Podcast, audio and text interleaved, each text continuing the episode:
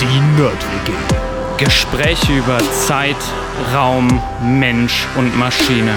Also schnappt euch euer Handtuch. Haltet den Daumen raus. Und natürlich das Wichtigste, keine Panik. Hallo Universum. Hallo Universum. Herzlich willkommen zurück in der Nerd-WG und schön, dass ihr wieder eingeschaltet habt, womit wir es wieder bei Floskeln hätten. Ne? Ja, das genau. hat sich tatsächlich eingebürgert. Ja, Ja, sehr Ist gut. eingebrannt. Was haben wir letzte Woche gemacht? Ähm, Holzi, Holzi, Holz. Wir haben ein bisschen gesprochen über Biomasse, uns ganz vereinfacht mal angeschaut, warum Biomasse denn auch klimaneutral ist oder wie sie das sein kann ähm, und warum es nicht vielleicht eine gute Idee wäre, zumindest mal ja, bis zum gewissen Punkt gedacht, Gas und Öl und Kohle, also die fossilen ähm, Energiequellen zu ersetzen durch Biomasse. Auch wenn wir damit natürlich erstmal kein CO2 aus der Atmosphäre rausholen, haben wir damit eine Möglichkeit, eben diese anderen Energieträger zu ersetzen und dann haben wir nachher trotzdem einen positiven Effekt. Wen das interessiert, sind da ein bisschen auf ein paar mehr Details noch eingegangen, gerne reinhören, aber ansonsten der Gesprächsball wie immer zurück zu dir. Es ist deine Woche, es ist dein Woche. Tag, du siehst gut aus. Ja, was habe ich heute mitgebracht? Ähm, ich habe heute ein bisschen mal was anderes mitgebracht. Wir machen so ein bisschen Kognition heute, Wahrnehmung und Handlungen. Ähm, also ja, wie funktioniert Kognition im Gehirn und ähm, ja, wie hängen Wahrnehmung und Handlung zusammen? Ähm, und ja, hauptsächlich guckt man zwei Theorien an. Ähm, eine, die was älter ist, der ähm, Outside-In-Ansatz oder die Outside-In-Perspektive. Und dann gibt es halt das andere noch. Ähm, das wäre Inside dann- Out. Ja, genau, genau. Ähm, das wäre dann, ja, im Prinzip der umgekehrte Ansatz. Ähm, ja, um vielleicht so einzusteigen, eins der grundlegendsten Probleme, was bis heute eigentlich noch nicht gelöst ist, ähm, besteht darin, was eigentlich der Geist oder dann im Englischen Mind überhaupt ist. Ähm, ja, angefangen hat eigentlich das Ganze schon bei wieder den alten Griechen und Aristoteles, der, ähm, ja, der sich schon ähm, damals Gedanken gemacht hat. Und wenn man so will, kann man den etwas älteren Ansatz, also diesen ähm, Outside-In-Ansatz sogar vielleicht ja, zurückführen bis zu Aristoteles, ähm, weil auch diese antiken Denker und Denkerinnen ähm, gingen zunächst erstmal davon aus, dass wenn du als Säugling geboren wirst ähm, und ähm, ja, als Säugling bringst du im Prinzip deinen Verstand mit, aber als ein unbeschriebenes Blatt. So, und ähm, im Endeffekt wird dann auf dieses unbeschriebene Blatt, wenn man so will, die Erfahrung gemalt und somit entwickelt sich das Gehirn und diese neuronalen Verknüpfungen. Ne? Also wenn du einzelne Neuronen hast, bilden die ihre Verknüpfung und somit wird dieses, ja, dieses Blatt beschrieben. Ähm, jetzt ist es aber, ja, okay, dann, also dann kann man Jahrhunderte weitergehen und, und, und all sowas und ähm, dieser Outside-In-Ansatz hat sich dann, also dieser Ansatz von einem leeren Gehirn, ähm, warum genau das dann Outside-In heißt, ähm, ich weiß nicht, kannst du es dir schon denken? Oder, Nee, nee, okay. sag mal. Ja, also. Das So, doch, weil alles von außen quasi Genau. aufgeprägt wird Ja, und eigentlich genau. ist es immer nur abhängig, wie es sich entwickelt oder was daraus wird, davon abhängig, was von außen die Einflüsse sind. Deshalb Genau, also so in du der hast Richtung? ein unbeschriebenes Blatt, dann Ja. hast du die Sinne, die wahrnehmen und diese Wahrnehmung ähm, über die Sinne beschreibt im Prinzip dann das leere Blatt. Das heißt, der Verstand bildet sich aus, die Verknüpfungen würden, werden mit deinen Erfahrungen, die du über deine Sensorik aufnimmst, geprägt. Und Erfahrungen kommen von außen, deshalb. Ganz einfach gesagt. Okay, ja, okay, doch, das macht Also Sinn. die Ja. Erfahrungen kommen von außen. Das macht Sinn, Genau, ja. ja. Ähm, der hat sich immer mehr über diese Jahrhunderte dann gefestigt, dieser Ansatz, dass das irgendwie Sinn macht und ähm, ja, dass, dass wahrscheinlich das Gehirn sich so ausbildet. Ähm, ja, jetzt ist es tatsächlich aber so, dass mittlerweile viele Phänomene, die man kennt, die im Gehirn passieren, mit diesem Outside-In-Ansatz schwer zu erklären sind. Welche genau und was man da für Probleme hat, da kommen wir noch drauf. Ähm, es gibt nämlich auch den umgekehrten Ansatz. Und ähm, der umgekehrte Ansatz wäre jetzt, dass es von Anfang an schon eine gewisse Art von Verknüpfung gibt und die Neuronen sind schon verschaltet und das ist relativ chaotisch und passiert, sagen wir es mal so, auch zufällig. Ja? Ähm, das heißt, du kommst mit einem vorausgebildeten Gehirn ähm, in diese Welt, ähm, wo schon gewisse Muster da sind. Was jetzt aber passiert, ist, dass dann über die Zeit und mit deinen Erfahrungen und der Wahrnehmung ähm, sich gewisse Muster verfestigen und somit halt eine Bedeutung bekommen. Ja? Ähm, andere bekommen keine Bedeutung, weil die gerade irgendwie keinen Sinn machen. Jetzt, ich mache einfach mal ein leichtes Beispiel. Ne? Man kennt das ja von Säuglingen. Die sagen ja am Anfang relativ, ja, unwahrscheinliche, un unwahrscheinliche Sachen. Also nehmen wir mal irgendwie sowas wie TT oder so. Wenn du jetzt dem Kind dann, wenn das dieses TT sagt oder so, weiß ich nicht, einen Teddybär gibst oder sowas, ähm, dann verknüpft sich, oder wäre jetzt in der Theorie so, dann, dann wird diese Verknüpfung ähm, mit diesem Teddybär in Verbindung gebracht und somit kriegt diese Verknüpfung TT, die es dann irgendwo im Gehirn hat, das ist ja eine bestimmte Schaltung von Neuronen, ähm, kriegt diese Bedeutung und somit hat diese Verknüpfung halt einen Sinn. Mhm, ja? mhm. Die Verknüpfung wäre aber in dem Ansatz vorher schon da und hätte sich nicht gerade erst ausgebildet, ähm, wie das jetzt in dem Outside-In-Ansatz dann vielleicht wäre. Mhm. Also das sind so, so ein bisschen ähm, die zwei unterschiedlichen Theorien. Also wir haben Outside-In und dann Inside-Out. Ja? Also Inside Out wäre, du hast schon diese, ich sag mal, randomisierten Verknüpfungen und die werden dann, ähm, also ne, Inside ist schon da und dann wird das mit der Wahrnehmung und deiner Erfahrung in Verbindung gebracht und dadurch ähm, bekommen dann bestimmte Verknüpfungen, ja, in dem Sinne eine Bedeutung. Ja, oder eine höhere Bedeutung out. als Nee, erstmal überhaupt erstmal eine Bedeutung. überhaupt eine Bedeutung, so, genau. Ja, ja, wie die gewichtet werden, ist dann nochmal ein anderes Problem. Ja, aber, klar. Ja, genau. Und dieses ist jetzt wahrscheinlich eine unbeantwortbare Frage, aber dieses, was schon vorher da ist, was auch randomisiert ist. Ja, ich nenne das jetzt randomisiert. Ich würde sagen, wahrscheinlich ist es randomisiert. Ich bin ja jetzt kein Neurowissenschaftler, aber warum? Okay. warum nicht? So? Ich weiß nicht, das habe ich jetzt tatsächlich ähm, nicht, nicht äh, rausgefunden oder explizit nachgeguckt. Ähm, ob das jetzt so ist, weiß ich nicht, dass das wie genetisch bestimmte Verknüpfungen das war mein Gedanke, gibt genau, oder so. Ja, ja. ja, ja. Ob das damit auch, aber gut, aber das ist eine andere Frage, ist Kannst ein ganz anderes Thema und ja, äh, genau. ja, okay, ist jetzt wahrscheinlich auch nicht wichtig für die, für die äh, zwei Ansätze. Genau. Ja. Ähm, ja, wir gucken uns jetzt mal, aber zuerst bei diesem Outside-In-Ansatz, ähm, gucken wir uns nochmal an, was, was da so ein grundlegendes Problem ist. Ähm, also man nennt das auch gerne dieses Konzept der leeren Tafel, ja, oder dieses leere Blatt, was ich da eben hatte. Ne? Also am Anfang ähm, hast du ein Gehirn, das ist wie in so einem leeren Zustand oder in das ist so ein Tabula rasa Zustand, wo eigentlich ähm, ja noch nicht viel los ist.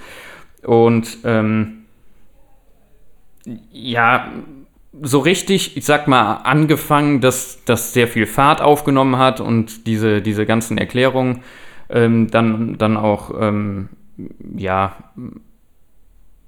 anfing, dass man, oder ja, dass die Neurowissenschaft so erfolgreich war und man dann diese Sachen halt mit diesem Outside-In-Ansatz vielleicht auch erklärt hat, ähm, fing an mit einer Entdeckung von David Hubel, der, der hat gelebt 1926 bis 2013 auch, ähm, zusammen nämlich mit Thorsten Wiesel hat der äh, auch einen Nobelpreis für, für eine Arbeit 1981 nämlich bekommen in der Medizin und was die gemacht haben, ist, die haben neuronale Aktivitäten von Tieren aufgezeichnet. Mhm. Ja.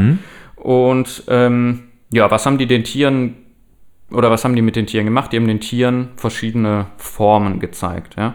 Mhm. So.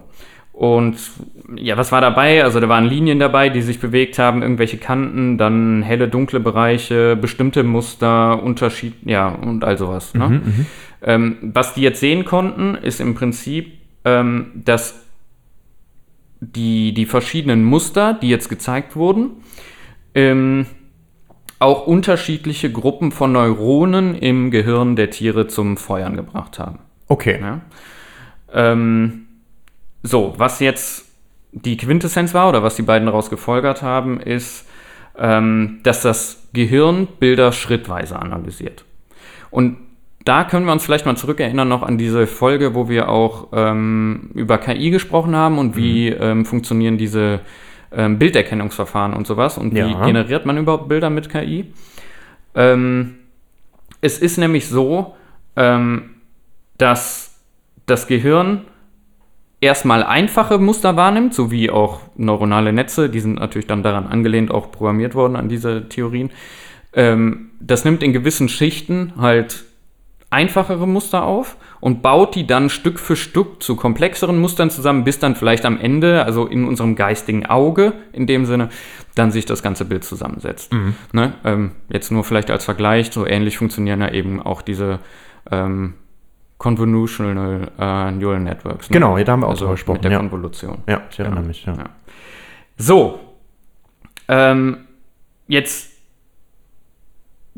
bringen wir das mal zusammen vielleicht noch mit diesem Outside-In-Ansatz. Also der Ja. sagt ja, dass ähm, eine grundlegende Funktion ähm, des Gehirns darin besteht, dass wir über die Sensorik diese Signale auf der Umwelt ähm, wahrnehmen und die dann interpretieren. Ne? So.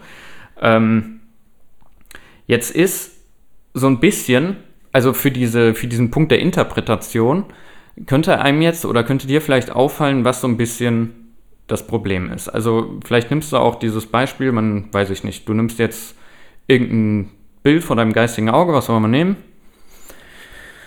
Nehmen wir ein Rechteck. Okay, nehmen wir ein Rechteck. Ähm, und jetzt hatten wir eben gesagt, ja, okay, das Gehirn funktioniert so, du hast dieses Bild und dann ähm, nimmt ja dein Gehirn das, ja, durch einfache Muster auf.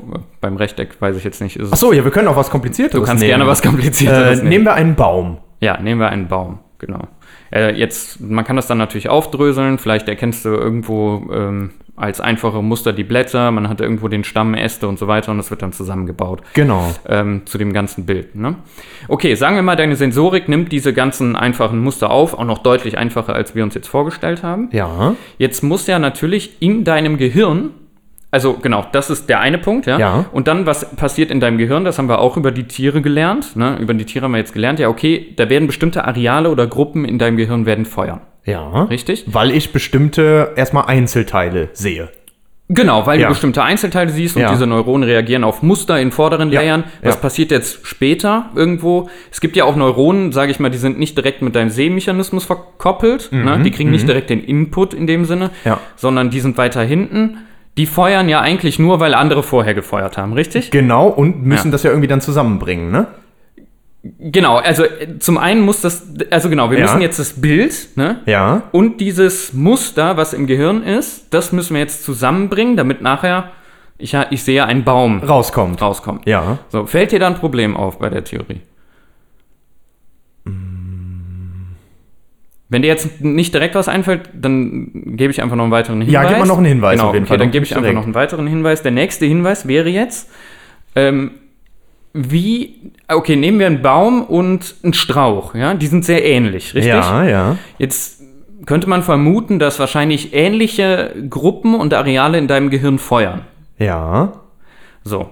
Ähm, wie unterscheidet man denn jetzt, was, was ist ein Strauch und was ist ein Baum? Weil erstmal sowieso diese Areale feuern von den Einzelteilen. Wir sagen jetzt mal Äste und Blätter und Stamm hat beides gefeuert, so blöd gesagt. Und das, was danach passiert, ist auch wieder abhängig davon, dass die das gemacht haben. Dann wäre ja die Frage, was passiert danach? Wie kann ich das danach entscheiden, sozusagen, oder was?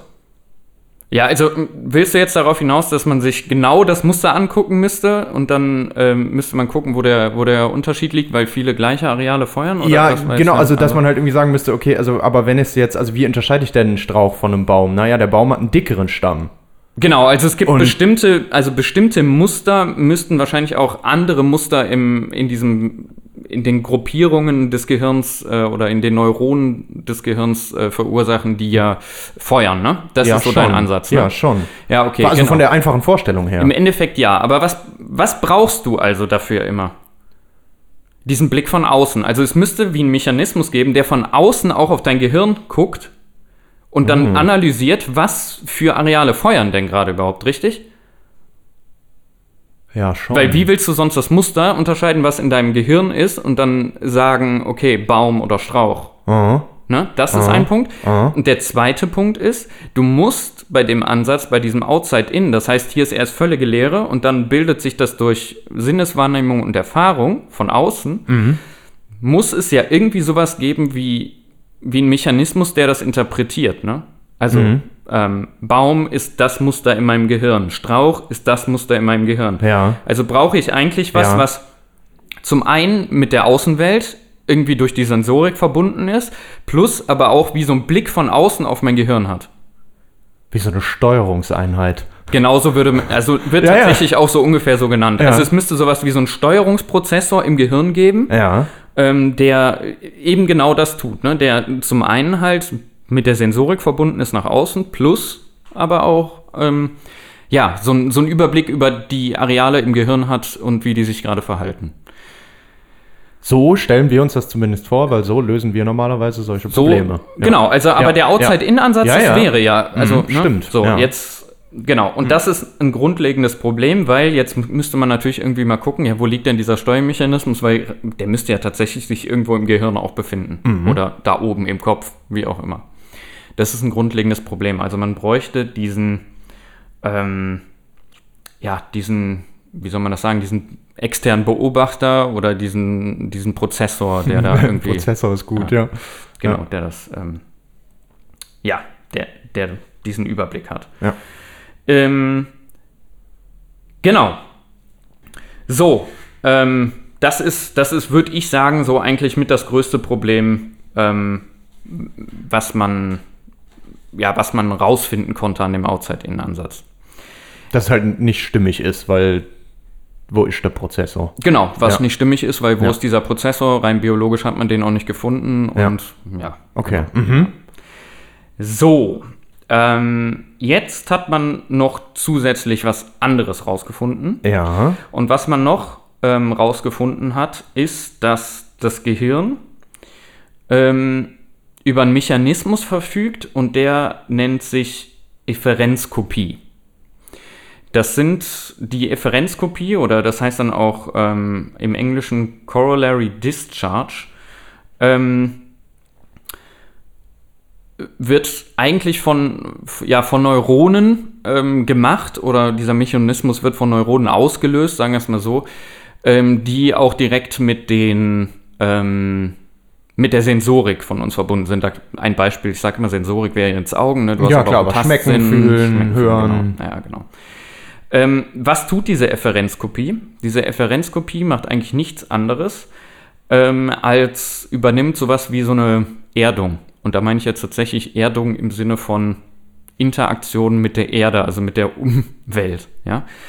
Ähm, denn was die, was die macht, ist, die bestätigt oder gibt Informationen darüber, ähm, was meine Handlung, meine Interaktion mit der Umgegend, mit der Welt, mit der Erde, ähm, nämlich für ja, eine Veränderung bedingt hat.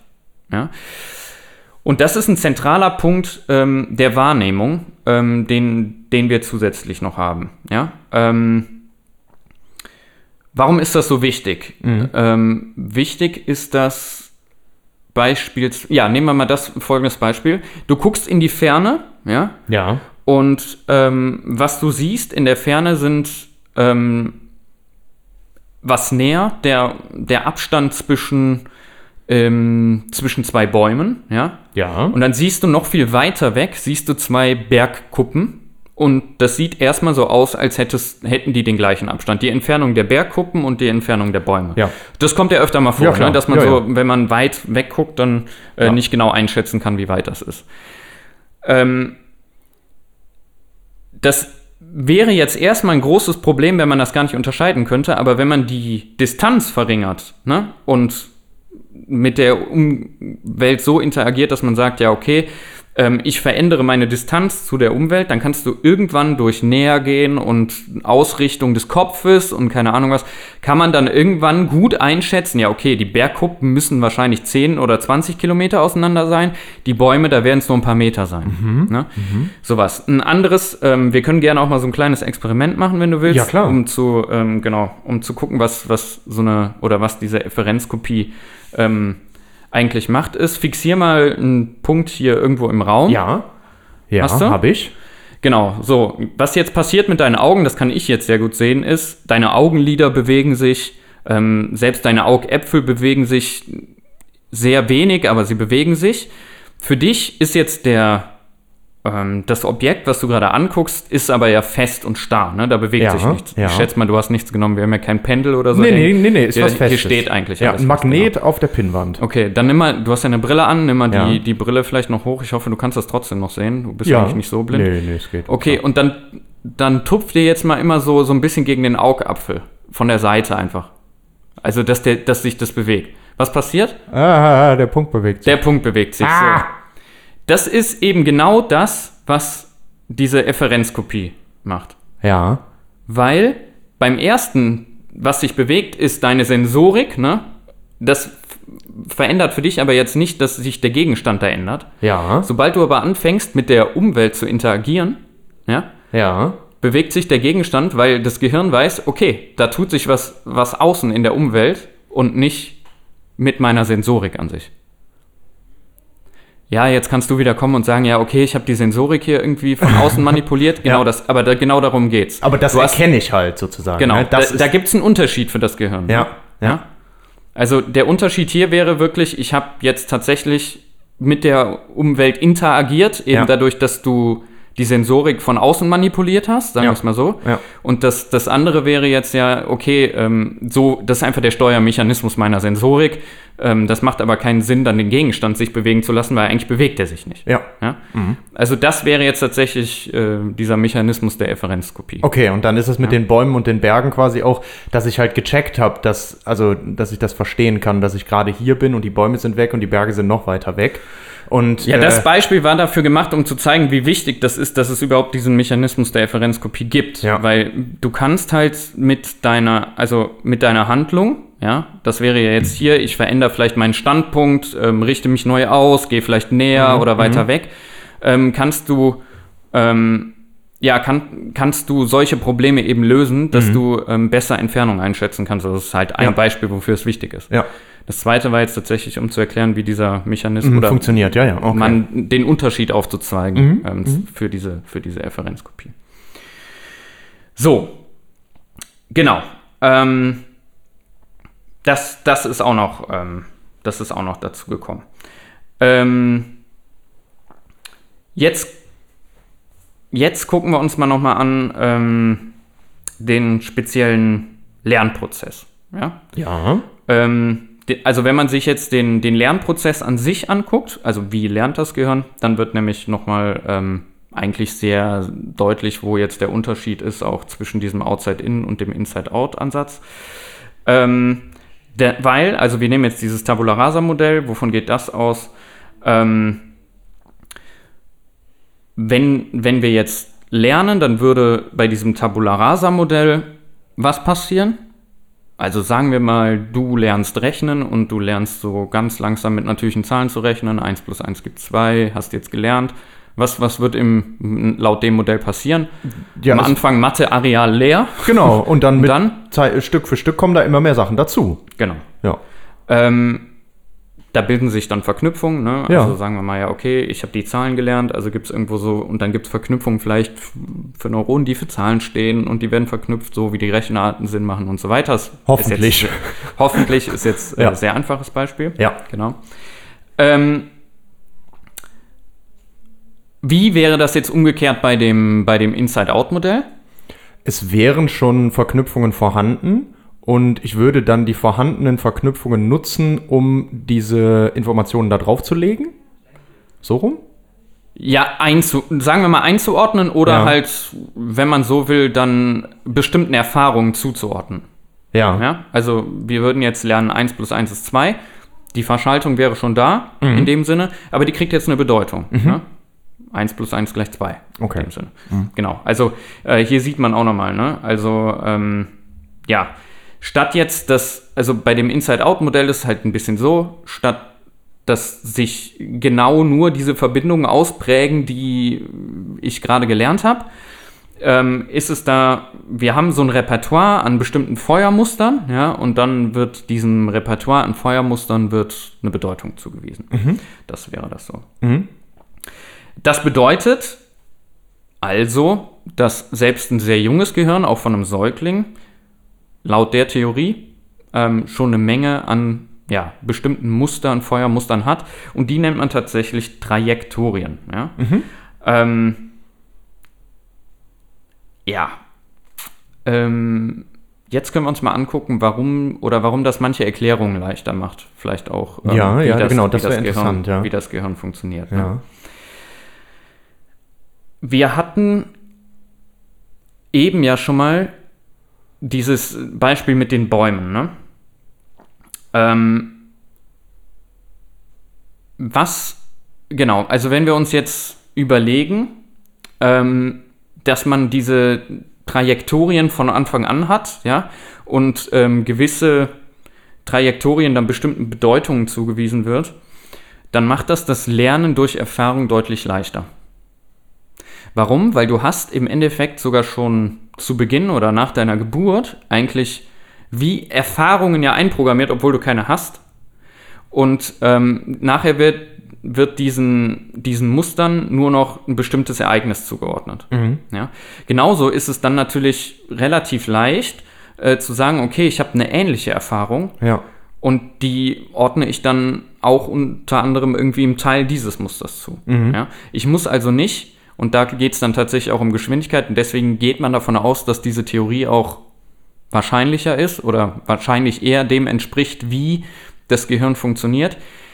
Was kann ich dadurch machen, wenn sich die Umgegend schnell ändert? Äh, warte, jetzt ich, es ist mir gerade aufgefallen. Das heißt also, wenn ich einen hohen IQ habe, mal davon unabhängig, ob IQ eine gute Messvariable ist oder Ja, nicht, ich glaube, ich weiß auch, ob hinaus willst. aber einfach mal unabhängig davon, wenn ich einen hohen IQ habe oder hätte, ja, dann hätte ich wahrscheinlich schon von Anfang an viele Verbindungen da gehabt, die ich auch benutzen kann. Das weiß ich. Und Oder wenn ich dann niedrigen habe, habe ich vielleicht gar nicht so viele Verbindungen Vielleicht und deswegen brauche ich von lange zum Anfang an Lernen. falsch verschaltet.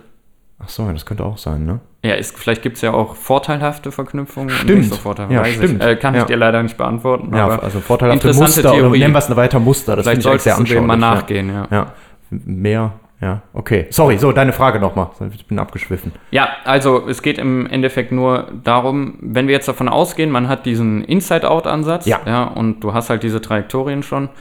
Ähm, was für einen Vorteil bringt das mit sich, wenn du eine sich sehr schnell ändernde Umgebung hast?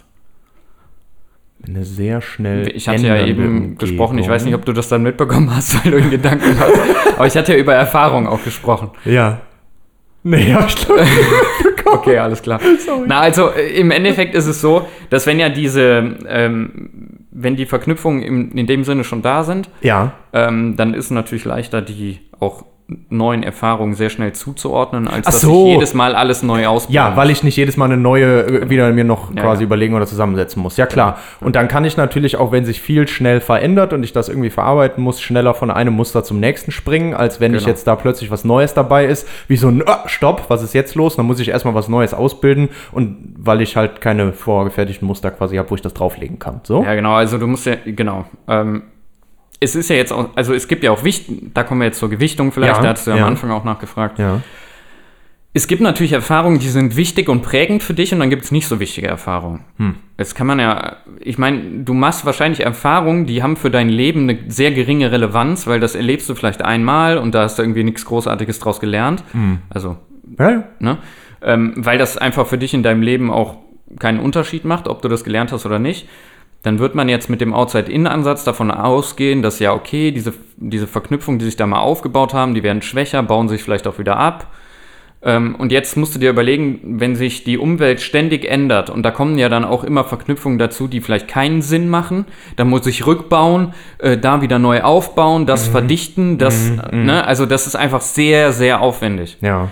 Deswegen geht man eher davon aus, dass es halt so ist, dass Verknüpfungen da sind und ähm, ja, die dann Erfahrung zugeordnet werden und dann eher sich das Ganze so ein bisschen, ja, wie, wie selbst reguliert, sodass man dann nachher ein Gleichgewicht hat. Genau. Und wenn ich keine Muster mehr übrig habe, dann muss ich halt ein Muster überschreiben und dann habe ich auch was Ja. wieder vergessen. Genau. Und also was jetzt noch dazu passt, ähm, auch zu diesem Inside-Out-Ansatz, das sind neuere Studien, die man, wo man Sachen rausgefunden hat. Es gibt nämlich tatsächlich ähm, Teilnetze im Gehirn, die gehören unterschiedlichen Gruppen an. Ja. Und äh, die einen nennt man Rich Club und die anderen nennt man Poor Club. Okay. So. Ähm, der Rich Club, das sind Verbindungen, die Sind nur, hängen nur mit Geld zusammen. ja, genau, so ungefähr. ja. ja, also ähm, das sind einfach Neuronen oder Nervenzellen, ähm, die stärker verknüpft sind als andere Okay. Nervenzellen. Die haben robustere Kontakte mit anderen Nervenzellen und die werden auch nicht einfach so wieder abgebaut. Okay. Mhm. Man geht davon aus, dass es so ungefähr ein Fünftel der, der Nervenzellen sind, die wir im Gehirn haben. Und dann gibt es den Purklapp. Und das sind halt Nervenzellen, die nicht so starke Verbindungen haben. Da können, die sind aber, äh, wie soll man das sagen, die sind ähm, agiler. Was die können, ist nämlich schnell neue Verbindungen aufbauen, die sind dann aber schwächer. Die können aber auch über die Zeit diese Verbindungen stärker, also stärken, wenn, wenn die öfter in diesen Verbindungen auch getriggert werden. Wie gesagt, aber die bauen die auch mit der Zeit halt wieder ab. Und so bildet das Gehirn so ein bisschen Gleichgewicht aus sehr robusten, starken Verknüpfungen, die lange bleiben und eben diesen schnellen, agilen Verknüpfungen, um sich an schnell wechselnde Umgegend und so anzupassen. Was jetzt passiert, also wie man das sich so ein bisschen vorstellen kann, ist diese Rich Club Dinger, die sorgen für eine generelle Verbindung in deinem Gehirn auch. Ja. Da hast du schnelle Signalübertragung, ähm, die sind auch sehr sensibel aufs Feuern. Ja? Ähm, die anderen sind ein bisschen träger, die sind halt sehr gut im sich neu ausbilden ne? und ähm, ja, sind, sind schnell oder sind sehr kommunikativ in dem Sinne, dass sie sich schnell mit anderen ver verknüpfen, ähm, sind aber ja was träger, was die Auslösung angeht oder das Feuern angeht und so weiter. Ja, kann man, sich, ja, kann man sich auch gut vorstellen. Ne? Keine Ja. Ahnung, wenn ich jetzt drei Jahre lang kein Auto gefahren bin, ist das erstmal irgendwie total. Man kennt ja auch, dass das erst wieder, da fehlt irgendwas. genau, da ne? fehlt Diese- was. Und ja, wenn ich dann genau. mal wieder zwei Wochen lang gefahren bin, ist alles wieder Routine, dann ist das wieder so ungefähr, ne? Ja, genau. So, der, der Rich Club wäre jetzt in, in dem Sinn, wenn man jetzt wieder auf die Erfahrungen vielleicht nochmal kurz eingehen will, Ja. wären, wären die, die auf verschiedene Erfahrungen mit ähnlichen Feuermustern reagieren, lernen aus Erfahrung. Ja? Ähm, so, und die, ähm, der Pur Club wäre jetzt im Endeffekt ähm, dann vielleicht auch die, die, wenn das eine, eigentlich eine neue Erfahrung ist, ähm, dann aber ja diese neuen Verbindungen herstellen und dann hätte man diesen Unterschied in dem Muster, wie wir am Anfang Ja. ähm, drüber gesprochen haben. Ne? Ja, genau. Das heißt, das Gute ist, wir können durch Erfahrung lernen, weil keine Situation ist für uns erstmal was völlig Neues. Ja? Und das fängt ja auch schon an, wenn mit dieser Inside-Out-Theorie damit, dass überhaupt schon Verbindungen da sind am Anfang. Also es gibt ja auch schon den Rich Club während, also nach meiner Geburt. Ja, ähm, wie sich das dann so im Detail vielleicht ausbildet ne, und auch über die Zeit, das wäre dann halt ähm, der Pur Club. Ja. Ähm, genau, so. Ähm, jetzt können wir uns noch einen Punkt vielleicht angucken, ähm, der auch ganz interessant und spannend ist. Und zwar gibt es, da muss ich jetzt gerade noch mal hier auf meinen schlauen Zettel gucken, ich glaube von 2014 auch äh, mit dem Nobelpreis ausgezeichnete Entdeckung.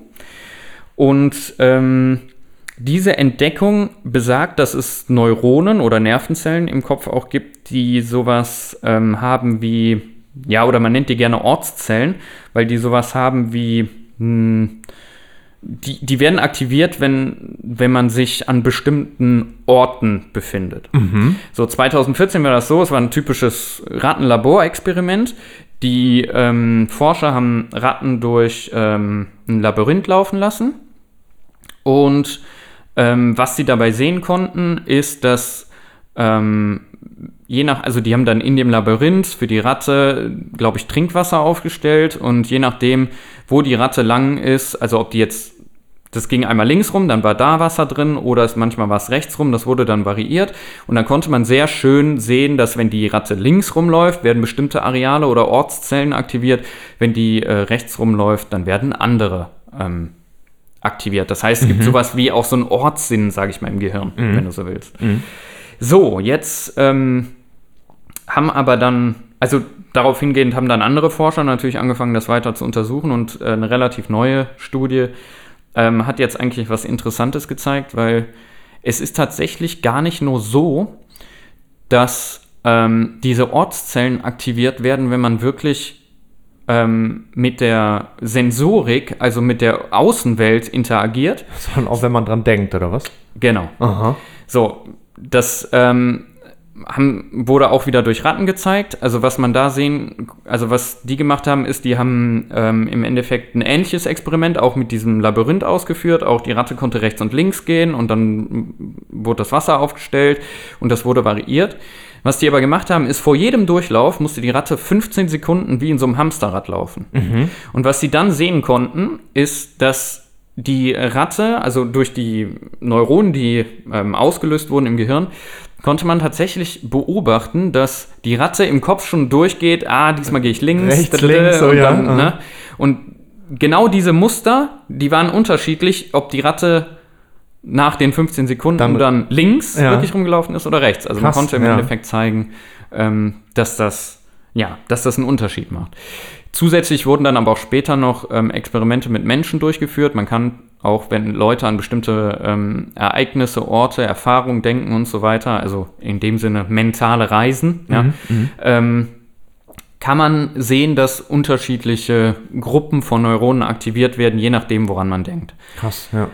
Das heißt, dass unser Gehirn, und das ist eigentlich die, die interessante Schlussfolgerung, finde ich, daraus, ähm, dass unser Gehirn gar nicht unbedingt nur damit beschäftigt ist oder auch nur daraus lernt, ähm, was wir von außen wahrnehmen. Also es ist nur ein Teil das, was ich über meine Sensorik aufnehme und was, was ich damit tue ähm, und was damit passiert. Neue Erfahrungen können auch ein Gedankenprozess sein, neue Erfahrungen können eine mentale Reise, nenne ich es mal, sein. Und auch dadurch, ähm, ich finde, das, das macht das eigentlich ganz deutlich, warum überhaupt sowas wie, wie ich plane etwas in meinem Kopf und setze es danach um funktioniert. Weil ich im Kopf, also mit dieser Sensorik, ähm, na, nicht mit der Sensorik, sondern mit der Verschaltung der, der Neuronen, gehst du im Prinzip ja diesen Plan schon durch und scheinbar kann man das im Gehirn sehen, wie genau dann dein Plan eigentlich aussieht, wenn man jetzt wüsste, was welches Muster bedeutet. Ne? Ja. Aber ja, genau. Das, solche Dinge sind für den Menschen ähm, überhaupt nur möglich, weil das Gehirn eben über solche Mechanismen verfügt. Ja. Ähm, dass auch ohne Reize von außen ähm, diese Feuerprozesse quasi, ja. au, äh, angesprochen Auszulösen. werden. Mhm. Krass, ja. Aber ja, sonst wird's klar, macht Sinn. Das heißt, wir sind eigentlich nicht, also, und das spricht natürlich auch für diese Inside-Out-Theorie, das spricht natürlich auch dafür, dass das Gehirn tatsächlich wahrscheinlich mehr mit sich selbst beschäftigt ist, als nur das von außen wahrzunehmen und zu verarbeiten. Ja, Das Ding ist nicht nur dazu da, ähm, Reize von außen wahrzunehmen und dann das einzuordnen und in unsere Welt rein zu interpretieren und uns damit ein Bild von der Welt zu schaffen, sondern das ist auch sehr viel mit sich selbst beschäftigt und ähm, ja, ist dieser, diese äußere Wahrnehmung ist nur ein Teil und ja, scheinbar ist mindestens genauso wichtig, was eigentlich im Gehirn selbst passiert und was, was da so an Gedankenprozessen passiert. Ja, und das spricht natürlich dann gegen den Outside-In-Ansatz. Gegen den Outside-In-Ansatz, wo alles sich nur ausbildet, weil ich von außen Reiz kriege und den verarbeite. Ne? Genau. Ja, äh, im Endeffekt, glaube ich, war es das auch so, was ich zu dem Thema Wahrnehmung, ähm, Kognition und so sagen wollte. Ähm, ja, also für mich macht dieser Inside-Out-Ansatz irgendwie auch äh, mehr Sinn. Also, ja, ich glaube, es ist so ein bisschen so, die Gehirne, egal ob du jetzt ein sehr komplexes Gehirn hast, wie bei Menschen, oder ein weniger komplexes wie bei einer Ratte, ähm, ja, ähm, scheinen so zu funktionieren, dass ich zum einen Sinnesreize bekomme und die verarbeite und dadurch, ähm, sage ich mal,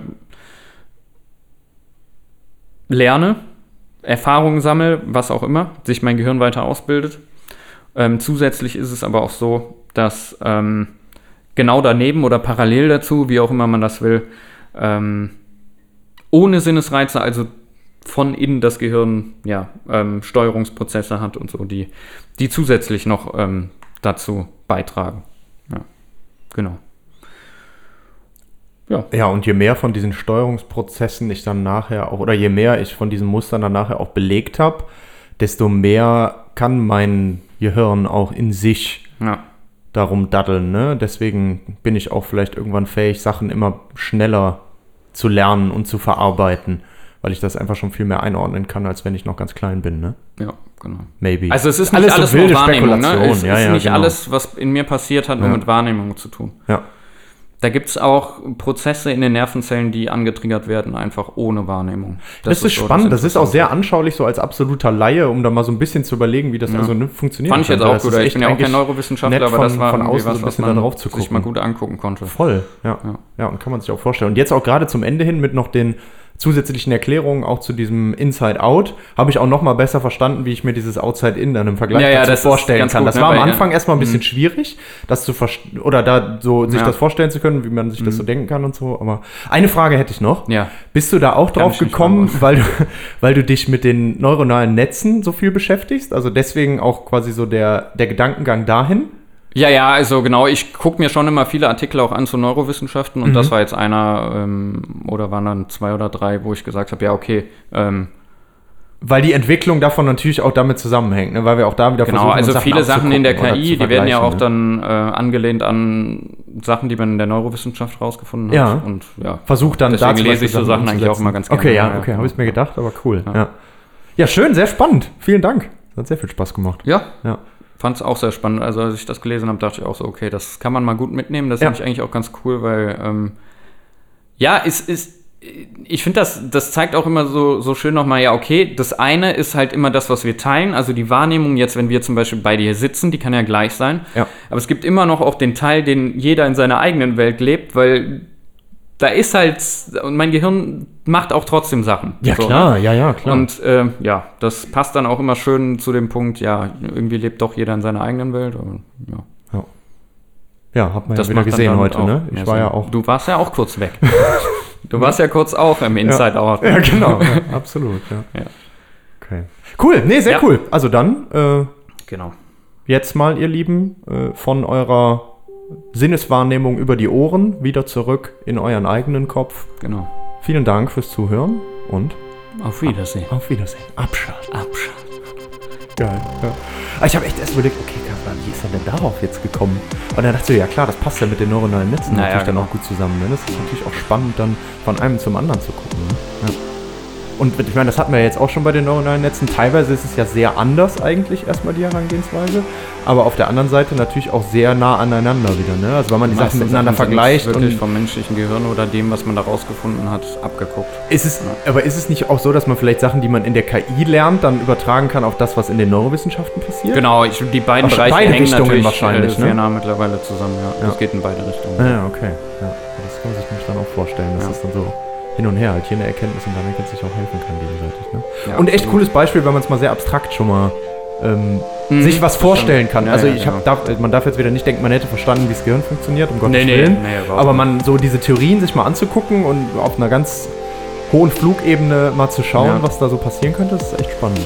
Finde ich auch immer. Ja. Also so als, vor allem halt als Laie, um da mal so einzusteigen. Ja, einfach sich ein bisschen mit dem Thema mal zu beschäftigen, ne? Voll. Dafür ist es dann Ja. ganz gut. Schön, okay, gut. Ja. Also dann äh, jetzt aber wirklich abschauen. Abschalten.